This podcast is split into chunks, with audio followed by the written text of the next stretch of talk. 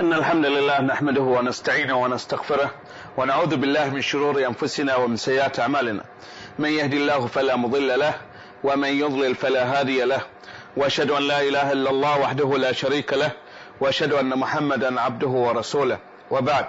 في الدرس السابق استعرضنا الرد على من قال أن المتعة إنما حرمت من قبل عمر بن الخطاب رضي الله عنه، وذكرنا من الروايات ما يبرهن ويدل على أن رسول الله صلى الله عليه وسلم هو الذي حرمها إلى يوم القيامة، وذكرنا موقف التابعين أيضا، وذكرنا بعض الروايات من طريق غير طريق عمر بن الخطاب رضي الله عنه، وذكرنا موقف آل بيت رسول الله صلى الله عليه وسلم من هذا النكاح.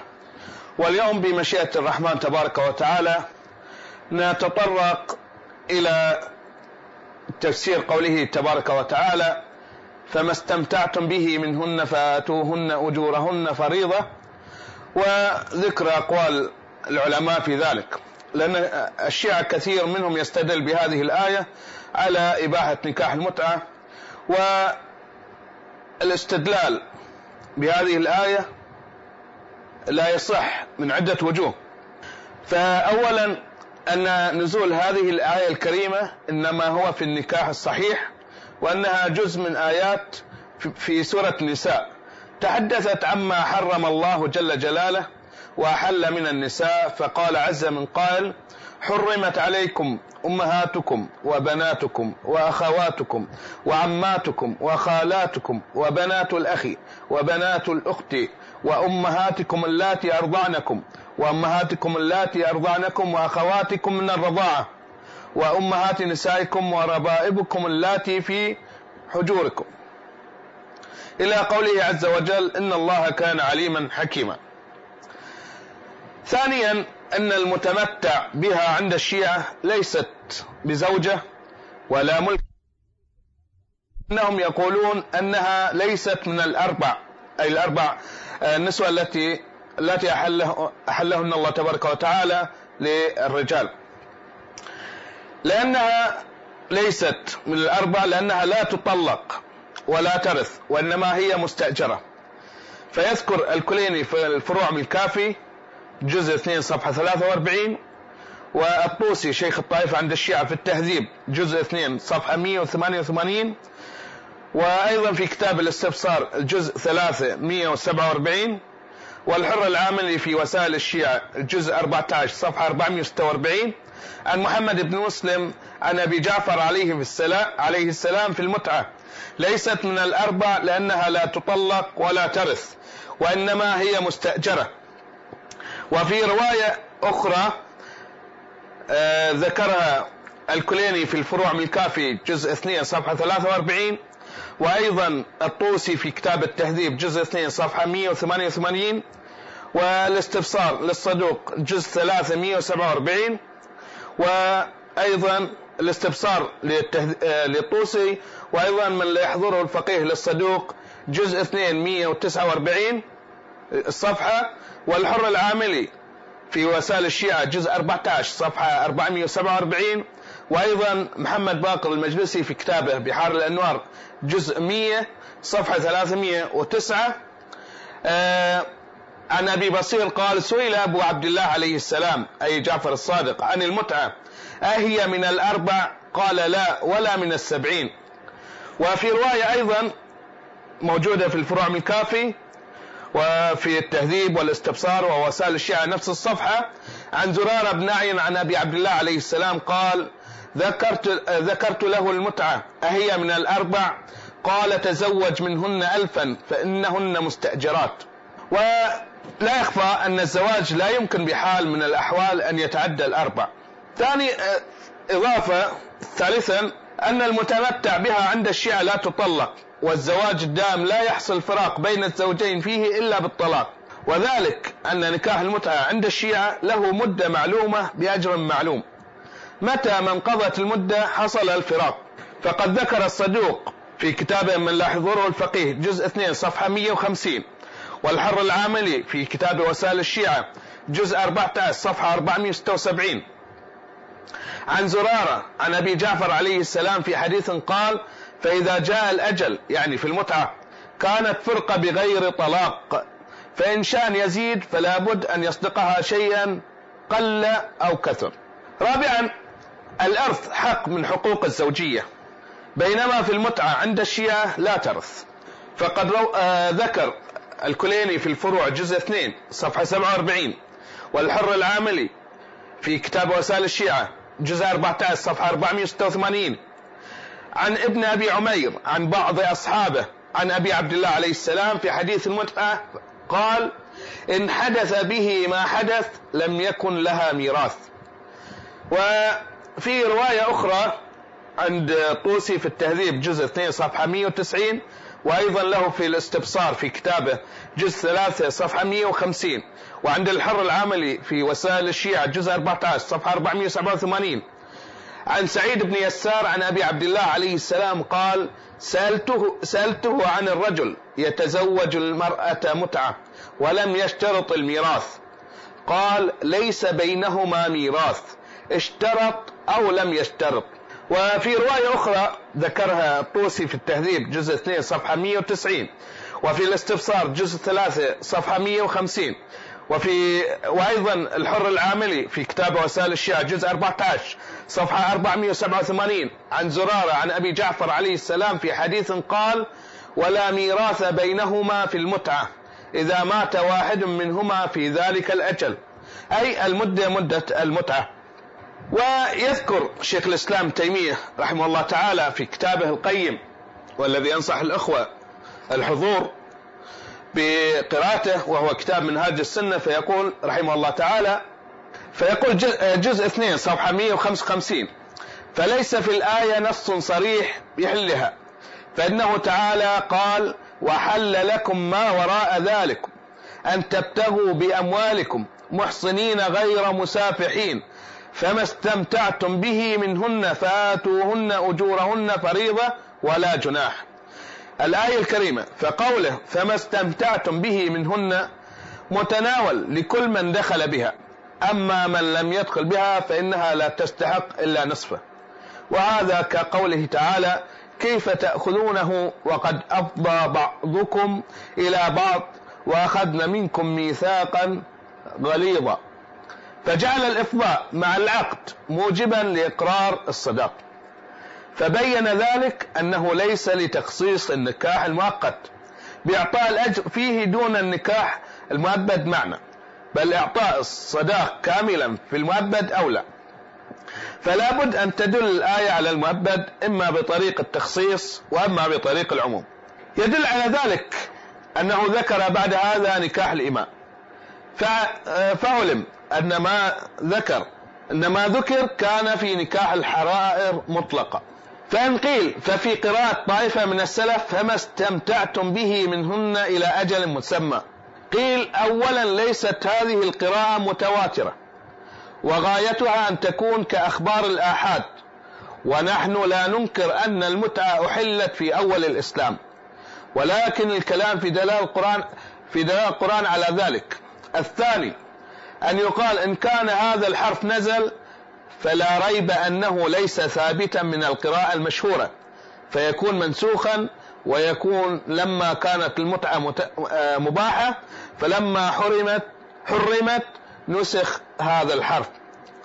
وأيضا فإن الله تبارك وتعالى إنما أباح في كتابه الزوجة وملك اليمين، والمتمتع بها ليست واحدة منهما، فإنها لو كانت زوجة لتوارث، ولوجب عليها عدة الوفاة، ولالحاقها الطلاق 3، فإن هذه أحكام الزوجة في كتاب الله تعالى. فلما انتفي عنها لوازم النكاح دل على انتفاء النكاح أيضا، لأن انتفاء اللازم يقتضي انتفاء الملزوم. والله تعالى إنما أباح في كتابه الزواج وملك اليمين، وحرم ما زاد على ذلك بقوله تعالى: والذين هم لفروجهم حافظون إلا على أزواجهم أو ما ملكت أيمانهم فإنهم غير ملومين، فمن ابتغى وراء ذلك فأولئك هم العادون.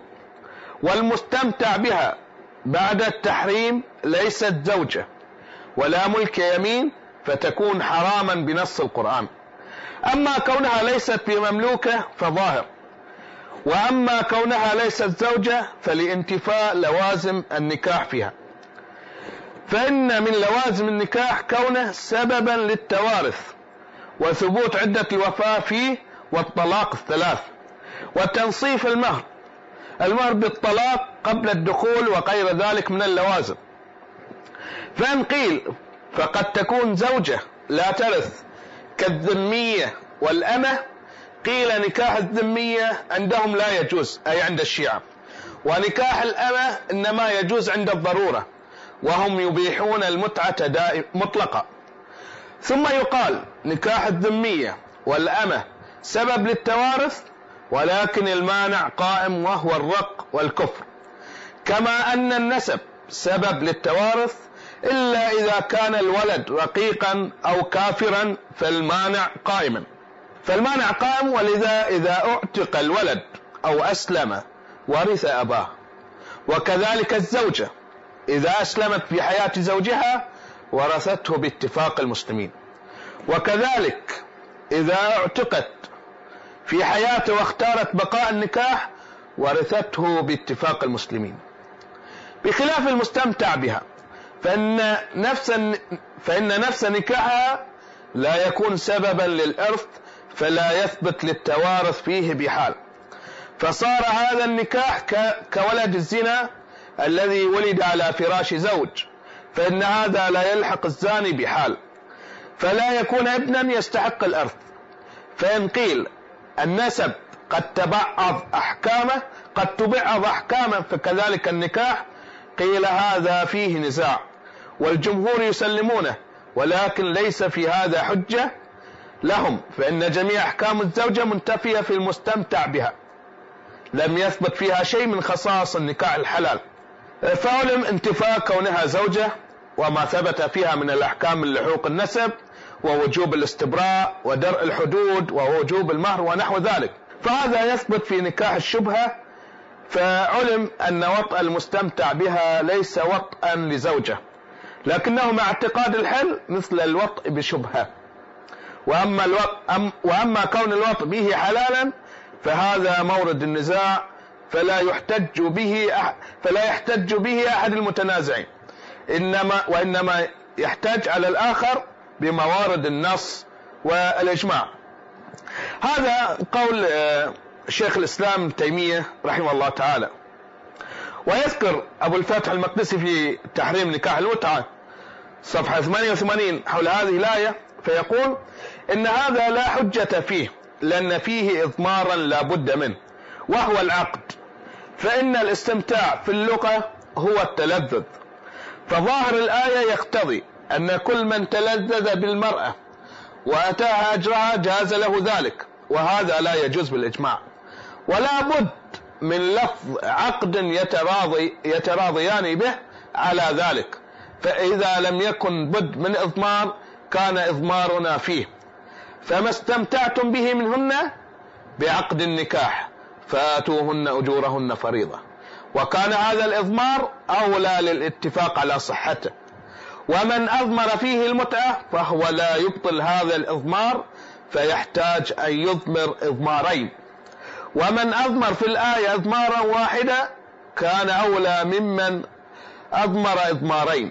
فإن قيل فما تنكرون على من أضمر بعقد إلى أجل مسمى فآتوهن أجورهن فريضة، قلنا عنه جوابان، أحدهما أن إضمارنا أجمع المسلمون عليه وأنه مبيح للاستمتاع، فكان أولى من إضمار ما اختلفوا فيه، والثاني أن إضمار النكاح لا بد منه والمخالف يزيد إلى أجل مسمى، فأضمرنا القدر الذي اتفقنا عليه واستقلت الآية، فمن ادعى الزيادة عليه فعليه الدليل. هذا قول أبو الفتح المقدسي رحمه الله تعالى في كتابه تحريم نكاح المتعة. ويقول العلامة السيد محمود شكري الألوسي في كتاب القيم مختصر تحفة 12، إنهم أي الشيعة يحسبون متعة النساء خير العبادات وأفضل القربات، ويريدون في فضائلها أخبارا كثيرة موضوعة ومفترى، وعندهم متعة الخلية جائزة بالإجماع، ومتعة المشركة والمجوسية سواء كانت خلية أو محصنة جائزة إذا تحركت ألسنتهن بقول لا إله إلا الله، وإن لم يكن في قلوبهن من معناها شيء.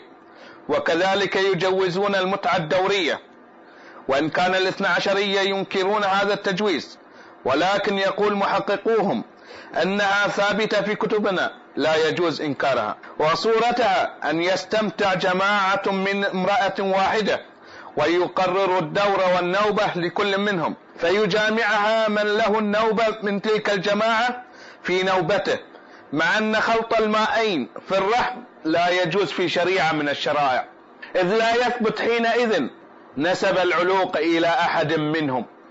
والحال إن حفظ الأنساب مما به الامتياز بين الإنسان والحيوان. وإذا تأمل العاقل في أصل المتعة يجد فيها مفاسد مكنونة كلها تعارض الشرع، منها تضيع الأولاد، فإن أولاد الرجل إذا كانوا منتشرين في كل بلدة ولا يكونون عنده فلا يمكن أن يقوم بتربيتهم، فينشؤون من غير تربية كأولاد الزنا. ولو فرضنا أولئك الأولاد إناثا يكون الخزي أزيد، لأن نكاحهن لا يمكن بالأكفاء أصلا، ومنها احتمال وطء موطوءة الأب للابن بالمتعة أو النكاح أو بالعكس، بل وطء البنت وبنت البنت وبنت الابن والأخت وبنت الأخت وغيرهن من المحارم في بعض الصور، خصوصا في مدة طويلة، وهو أشد المحظورات، لأن العلم بحبل امرأة المتعة في مدة شهر واحد أو أزيد لا يكون حاصلا، لا سيما إن وقعت المتعة في سفر، ويكون السفر أيضا طويلا، ويتفق في كل منزل الشغل بالمتعة الجديدة، ويتعلق الولد في كل منها، وتولد جارية من بعد تلك العلوقات، ويرجع هذا الرجل إلى ذلك الطريق بعد 15 عاما مثلا، أو يمر أخوته أو بنوه في تلك المنازل، فيفعلون بتلك البنات متعة أو ينكحوهن. ومنها عدم تقسيم ميراث مرتكب المتعة مرات كثيرة، إذ لا يكون ورثته معلومين ولا عددهم ولا أسماءهم وأمكنتهم، فلازم تعطيل أمر الميراث.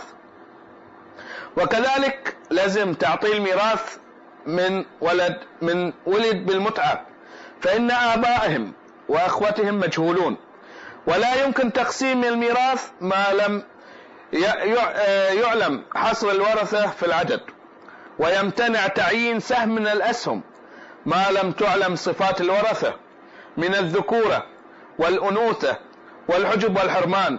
وبالجملة فالمفاسد المترتبة على المتعة مضرة جدا، ولا سيما في الأمور الشرعية كالنكاح والميراث.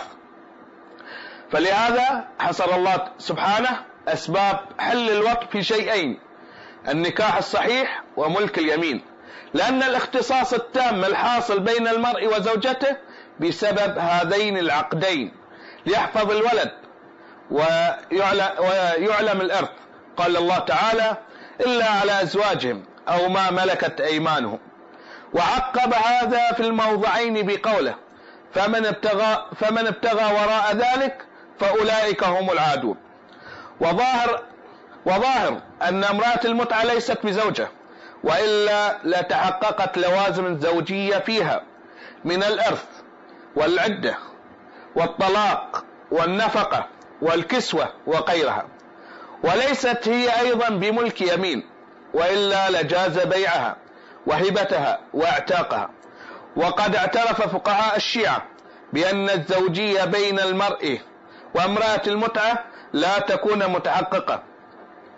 وقال ابن بابويه في كتاب الاعتقادات إن أسباب حل المرأة عندنا أربعة: الأول النكاح، وثانيا ملك اليمين والمتعة والتحليل. وقال تعالى: وليستعفف الذين لا يجدون نكاحا حتى يغنيهم الله من فضله. فلو كانت المتعة والتحليل جائزين لم يأمر بالاستعفاف. وقال تعالى: ومن لم يستطع منكم طولا أن ينكح المحصنات المؤمنات فمما ملكت أيمانكم، إلى قوله: ذلك لمن خشي اللعنة منكم وأن تصبروا خير لكم. فلو جازت المتعة والتحليل لما كان خوف العنة والحاجة إلى نكاح الإماء وإلى الصبر في ترك نكاحهن متحققا.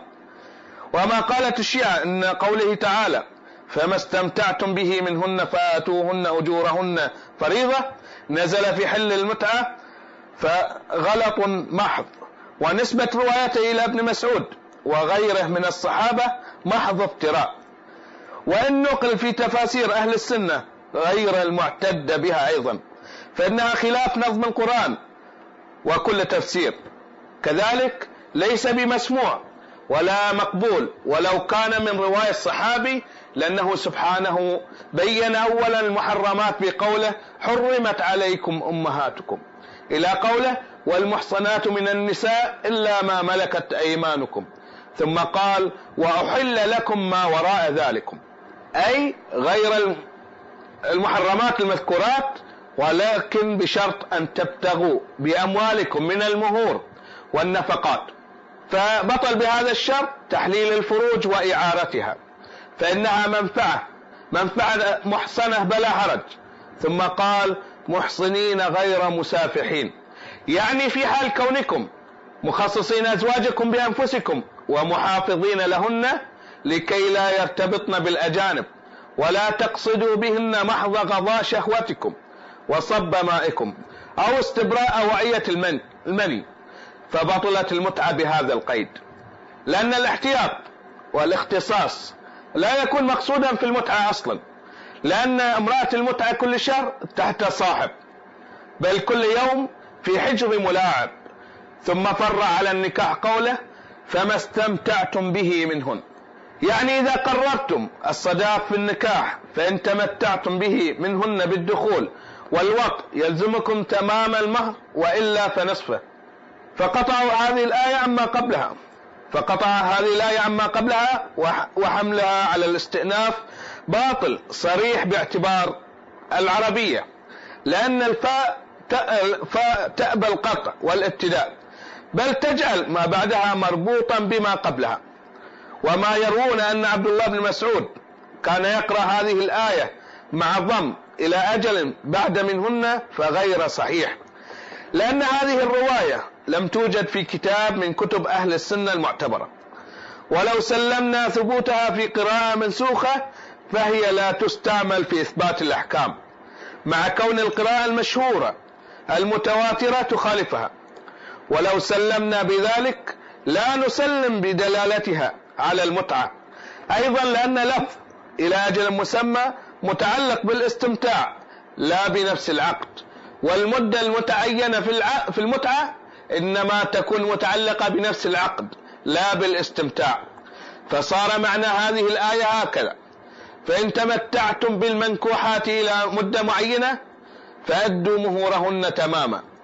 وفائدة زيادة هذه العبارة دفع ما عسى أن يتوهم أن وجوب تمام المهر معلق بمضي تمام مدة النكاح، كما اشتهر في العرف أن ثلث المهر يعجل والثلثين يجعلان مؤجلين إلى بقاء النكاح، فهذا التأجيل يحصل بتصرف المرأة واختيارها، وإلا فلع المطالبة بعد الوطء مرة تمام المهر في الشرع ولو كان إلى أجل مسمى. قيد العقد لم تصح المتعة عند الشيعة إلى مدة العمر وأبدا، مع أنها صحيحة كذلك بإجماع الشيعة، وسياق قوله تعالى: ومن لم يستطع منكم طولا، الآية أيضا في باب النكاح، يعني إن لم يستطع منكم أحد أن يؤدي مهر الحرائر ونفقاتهن فلينكح الإماء المسلمات.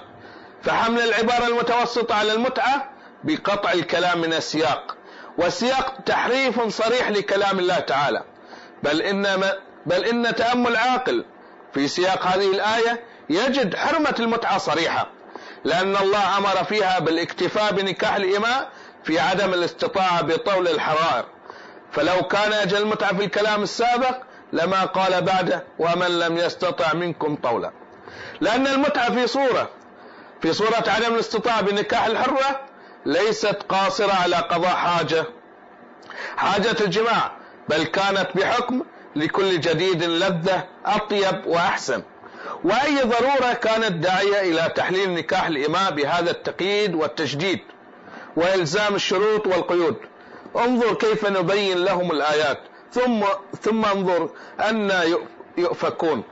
وبالجملة فإن هذه الآيات صريحة الدلالة على تحريم المتعة، وقد تبين عدم دلالة الآية التي استدل بها الشيعة على مدعاهم بل على خلافه. هذا هو كلام الشيخ محمود شكري الألوسي عن الآية الكريمة. نكون بذلك قد انتهينا من الكلام حول هذه الآية وذكر أقوال بعض العلماء من علماء المسلمين حول هذه الآية. والآن نأتي إلى ذكر المتعة من واقع كتب الشيعة،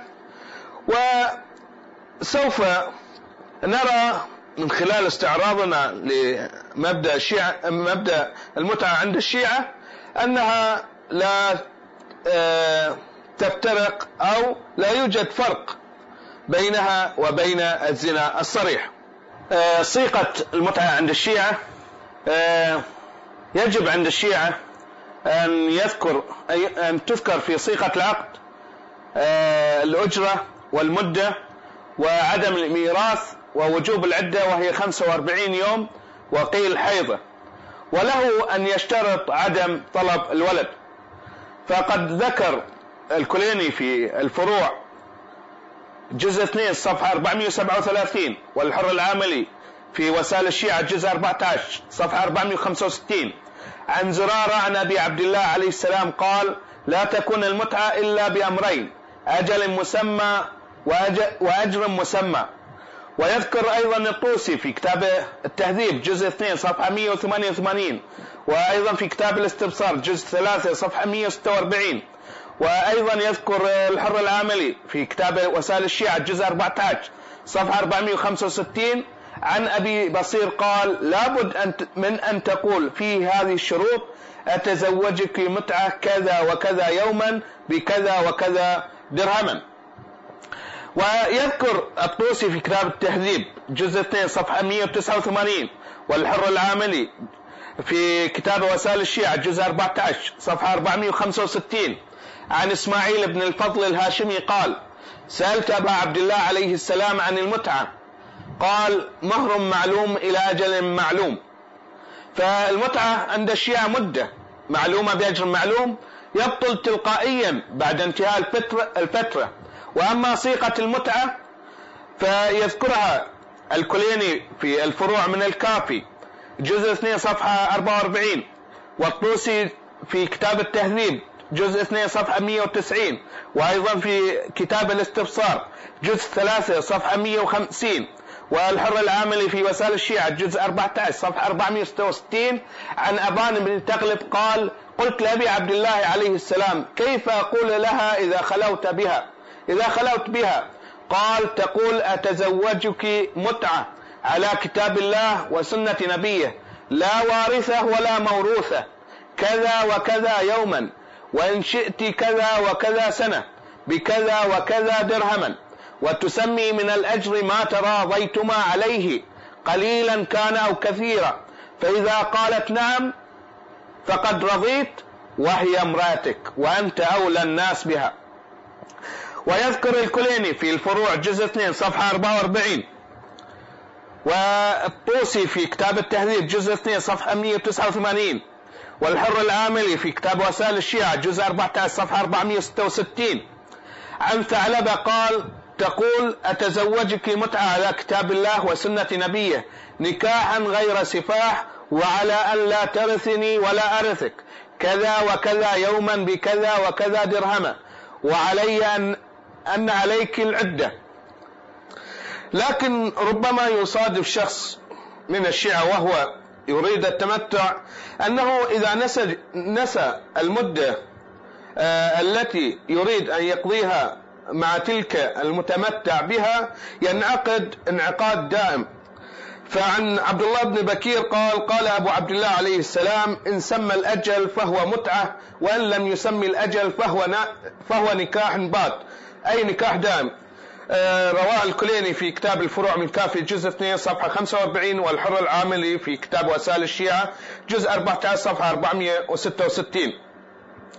وروى الكليني في الفروع جزء 2 صفحة 44، والطوسي في كتابيه التهذيب جزء 2 صفحة 190، وأيضا في كتاب الاستبصار جزء 3 صفحة 150، والحر العاملي في كتاب وسائل الشيعة جزء 14 صفحة 470.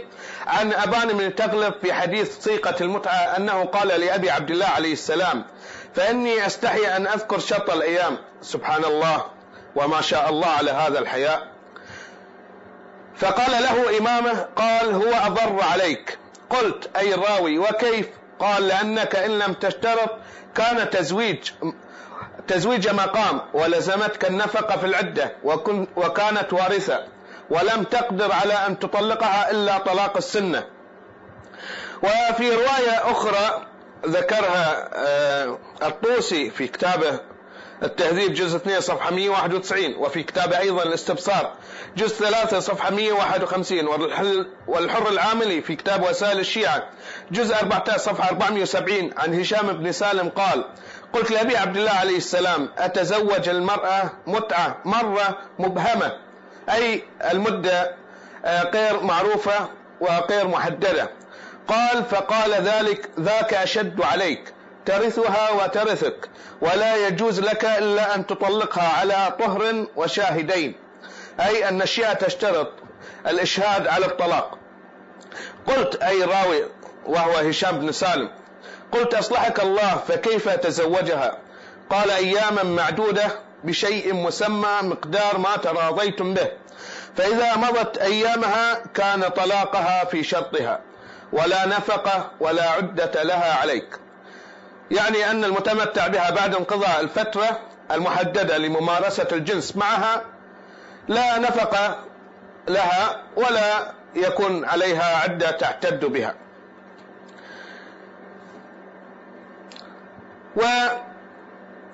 وتزعم الشيعة أيضا أن الله تبارك وتعالى عوضهم عن المسكرات بالمتعة، فقد ذكر الكليني في كتاب الروضة صفحة 151، والحر العاملي في وسائل الشيعة جزء 14 صفحة 438.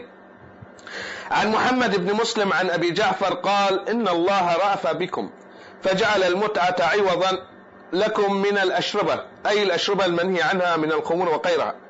وفي رواية أخرى ذكرها صدوق الشيعة في كتابه من لا يحضره الفقيه جزء 3 صفحة 151، والحر العاملي في كتابه وسائل الشيعة جزء 14 صفحة 438. عن عبد الله بن سنان عن أبي عبد الله عليه السلام قال: إن الله تبارك وتعالى حرم على شيعتنا المسكر من كل شراب، وعوضهم من ذلك المتعة. فأيضا يقولون ويفترون على الله تبارك وتعالى الكذب، فيقولون إن المتعة رحمة من الله تبارك وتعالى خاصة بها الشيعة دون سائر الناس. فقد ذكر الحر العاملي في كتاب وسائل الشيعة جزء 14 صفحة 439 عن أبي عبد الله عليه السلام في قول الله عز وجل: ما يفتح الله للناس من رحمة فلا ممسك لها، قال: والمتعة من ذلك. وأيضا يتطاولون على النبي صلى الله عليه وسلم ويجعلون هذا الزنا الصريح كل من خلال رسول الله صلى الله عليه وسلم. فقد ذكر صدوق الشيعة وهو الصدوق في كتاب من لا يحضره الفقيه جزء 2 صفحة 150، والحميري في كتاب قرب الإسناد صفحة 21، والحر العاملي في كتاب وسائل الشيعة جزء 14 صفحة 442، ومحمد باقر المجلسي في كتابه بحار الأنوار جزء 100 صفحة 299. فيرون عن بكر بن محمد عن أبي عبد الله عليه السلام قال: سألته عن المتعة فقال: إني لأكره للرجل المسلم أن يخرج من الدنيا وقد بقيت عليه قلة من خلال رسول الله صلى الله عليه وآله لم يقضى. ولم تكتفي تلك الطائفة بإلصاق هذه النقصة برسول الله صلى الله عليه وسلم، بل أن وضعت في ذلك مرويات كثيرة في فضل من اقترف هذا النكاح. فيذكر الصدوق في كتابه من لا يحضره الفقيه جزء 2 صفحة 149، والحر العاملي في وسائل الشيعة جزء 14 صفحة 442، ومحمد باقر المجلسي في كتاب حر الأنوار جزء 100 صفحة 306. عن أبي جعفر عليه السلام قال: إن النبي صلى الله عليه وآله لما أسري به إلى السماء قال: لحقني جبرائيل عليه السلام فقال: يا محمد صلى الله عليه وآله، إن الله تبارك وتعالى يقول: إني قد غفرت للمتمتعين من أمتك من النساء.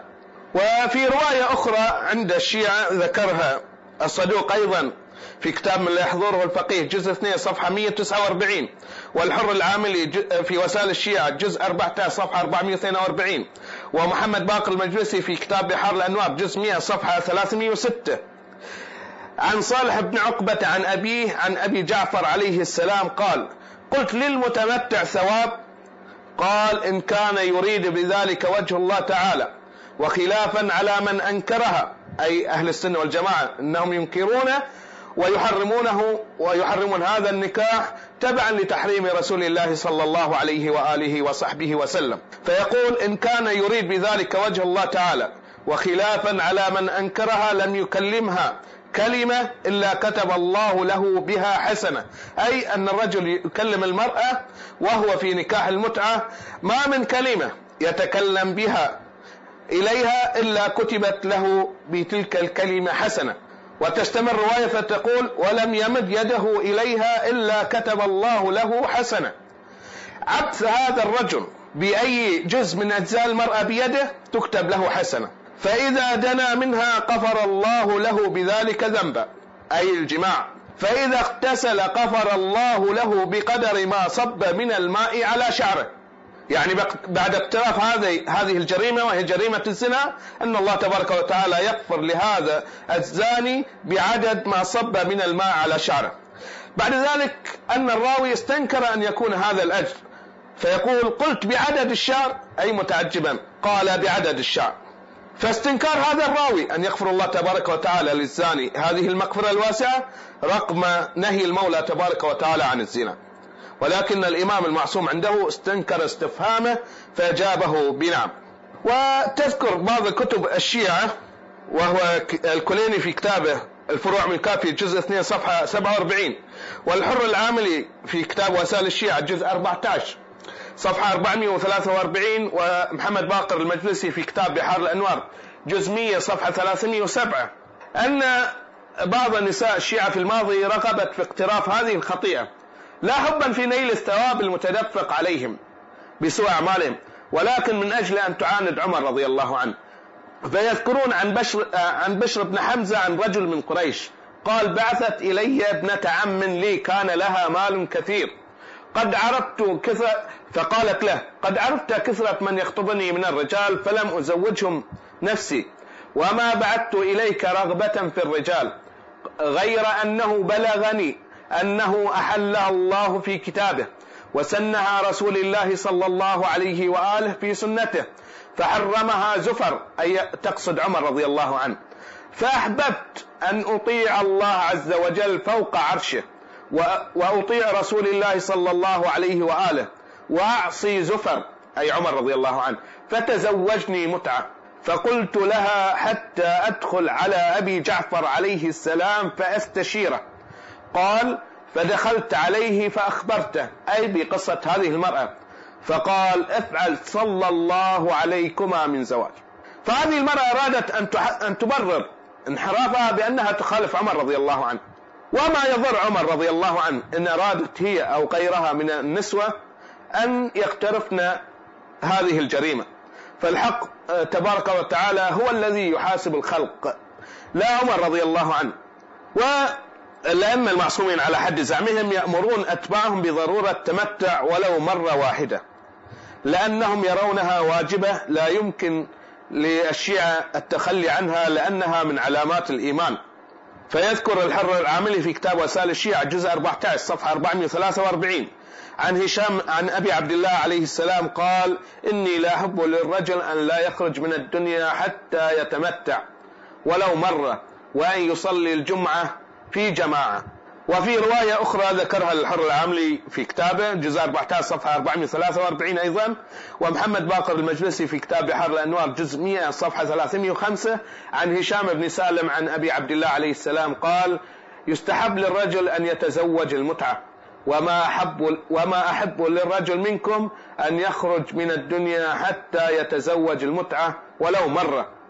وفي رواية أخرى ذكرها الحر العاملي أيضا في نفس الصفحات ومحمد باقر المجلسي في كتابه نفس الصفحات عن محمد بن مسلم عن أبي عبد الله عليه السلام قال: قال لي: تمتعت؟ قلت: لا. قال: لا تخرج من الدنيا حتى تحيي السنة، أي إحياء السنة لا يكون إلا باقتراف هذا الزنا. بعد نأتي إلى أمر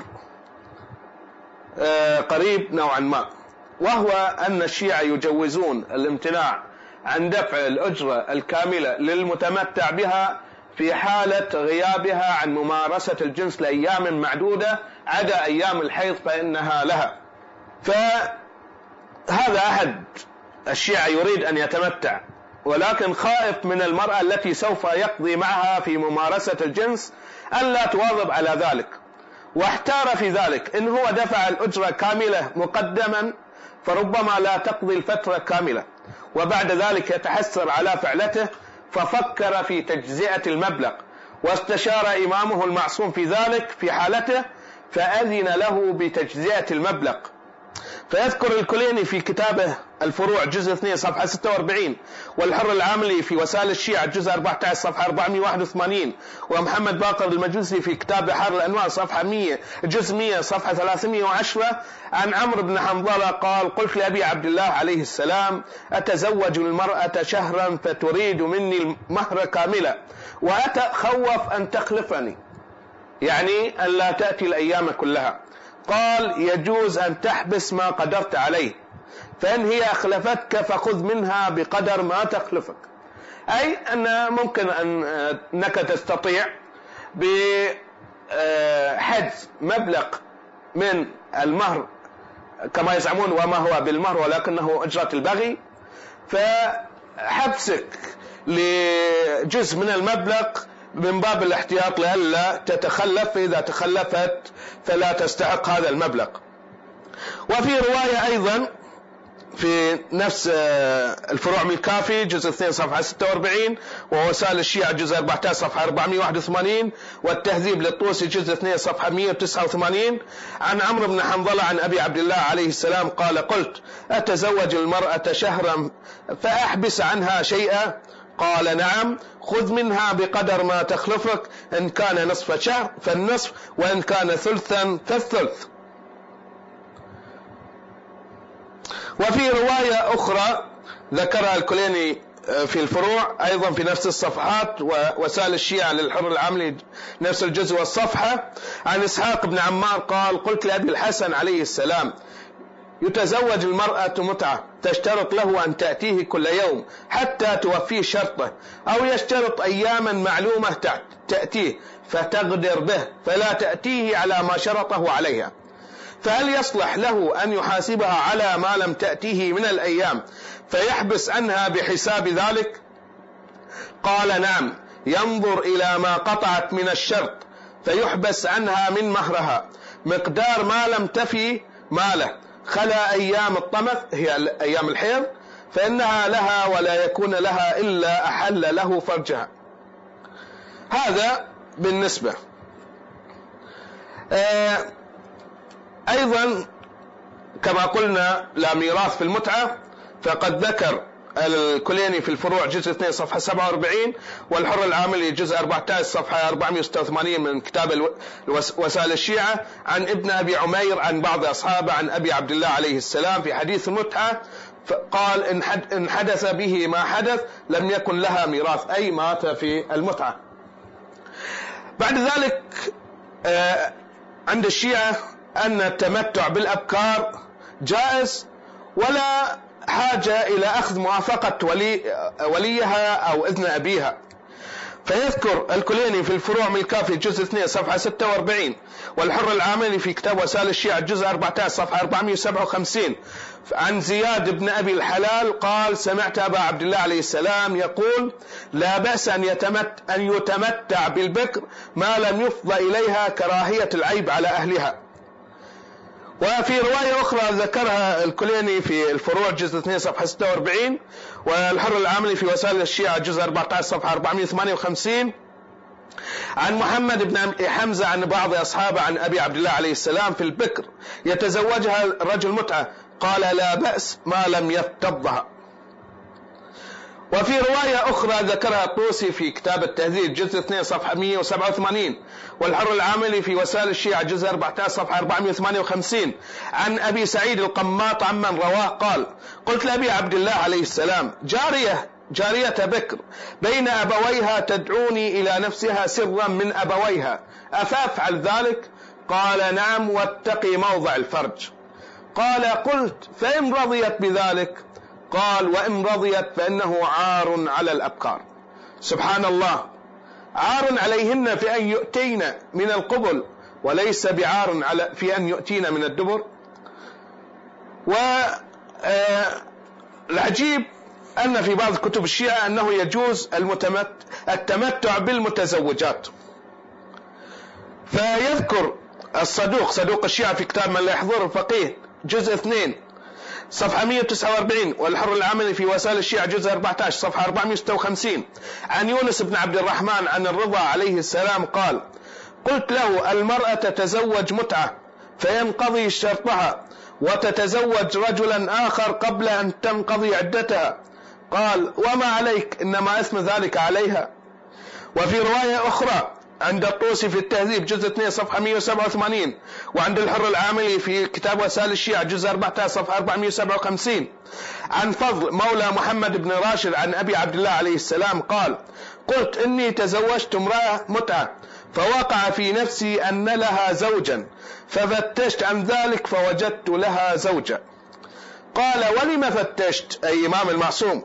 استنكر تفتيش هذا الشيعي عن بعل المتمتع بها، لأن ذلك جائز عندهم، وما دام الأمر كذلك فالبحث والسؤال منهي عنه، لأنه في طاعة، ألا ساء ما يزرون.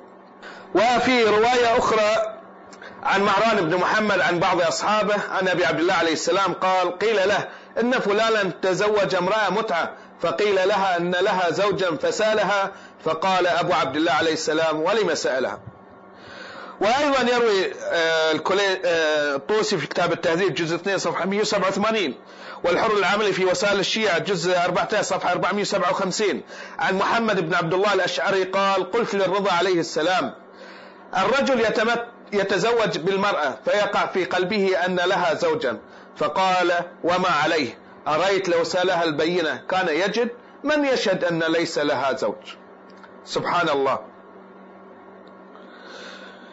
ونأتي إلى الخاتمة، فنذكر أن بعض علماءهم يجوزون إعارة الفروج تحت ستار المتعة. فيذكر الكليني في كتاب الفروع الكليني في الفروع من رضا